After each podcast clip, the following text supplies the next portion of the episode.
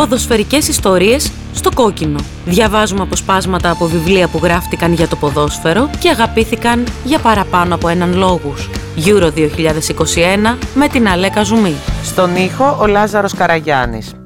Jason Cowley, το τελευταίο παιχνίδι, από τις εκδόσεις Τόπος. Την 26η Μαΐου, τη μέρα του αγώνα, η αποστολή της Arsenal έφτασε γύρω στο μεσημέρι στο Λίβερπουλ, μετά από ένα ήρεμο ταξίδι και κατέληξε στο ξενοδοχείο Atlantic Tower στην οδό Τσάπελ.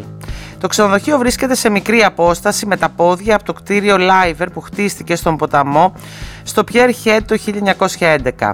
Το κτίριο είναι γνωστό για τους δύο χαρακτηριστικούς κορμοράνους που στέκονται ψηλά στο πάνω μέρος των δύο πύργων με τα ρολόγια και έχουν τα φτερά τους ορθάνυχτα σαν να πετάγονται τρομαγμένα. Η πρόσωψη του ξενοδοχείου έχει το σχήμα της πλώρης ενός καραβιού.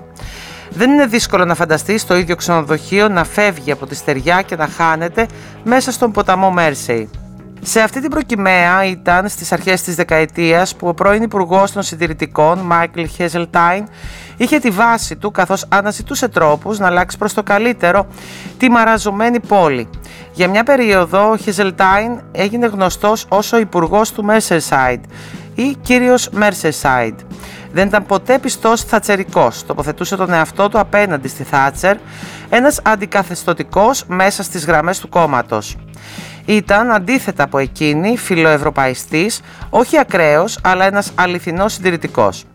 Η Θάτσερ τρόμαζε με το Λίβερπουλ, ιδιαίτερα με την απερισκεψία των τοπικών πολιτικών του Εργατικού Κόμματος, τους οποίους κατηγορούσε ότι χρεοκόπησαν την πόλη. Ο Χεζελτάιν αντίθετα νοιαζόταν για την πόλη και όπως το έβλεπε, μέσα στη μεγαλομανία του ήθελε να τη σώσει.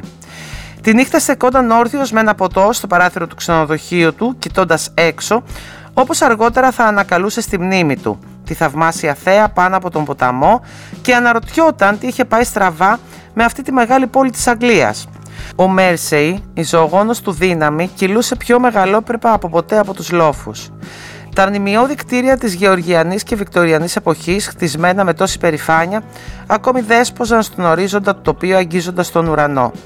Το ίδιο το κτίριο Λάιβερ, το επίκεντρο ενός συστήματος εμπορικής διακίνησης που είχε εξαπλωθεί στις τέσσερις γωνιές της γης, στεκόταν όρθιο προκλητικά και από τη δική μου οπτική μεριά, πολύ μόνο, όλα είχαν πάει στραβά. Ήταν μια άποψη, η άποψη της κυβέρνησης. Αλλά πώς μπορούσε κάποιος, ακόμη και σε αυτή την εποχή των υψηλών ποσοστών ανεργίας, να υπενηχθεί ότι όλα είχαν πάει στραβά, όταν η πόλη είχε ακόμη τους δύο μεγάλους ποδοσφαιρικούς της συλλόγους; Ο Steve McMahon έπαιξε και για την Everton και για τη Liverpool στη δεκαετία του 80. Γεννήθηκε το 1961 στο Halewood, στην περιοχή του Mersey, εκεί που βρισκόταν το εργοστάσιο παραγωγής των αυτοκινήτων Ford. Ο McMahon ήταν αρχικά ένα παιδί που βοηθούσε στις προπονήσεις της Everton, μαζεύοντας τις μπάλες δεξιά και αριστερά. Και στη συνέχεια πέρασε στα τμήματα υποδομής και αργότερα έγινε αρχηγός της ομάδας στα 23 του. Σήμερα ζει στη Σιγκαπούρη, όπου εργάζεται ως σχολιαστής για το τηλεοπτικό δίκτυο ESPN Asia.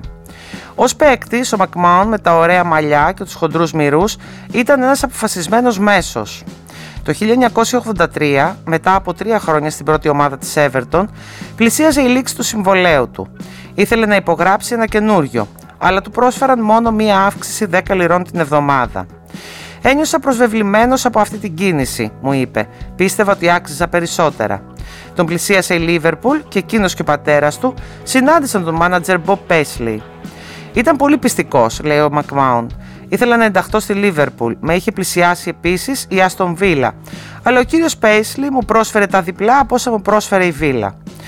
Όμως οι συνθήκες δεν ήταν κατάλληλες. Δεν πίστευα ότι μπορούσα να γίνω ποδοσφαιριστής της Λίβερπουλ λόγω των σχέσεών μου με την Everton και είχα ήδη συμφωνήσει στις γενικές γραμμές με την Άστον Βίλα.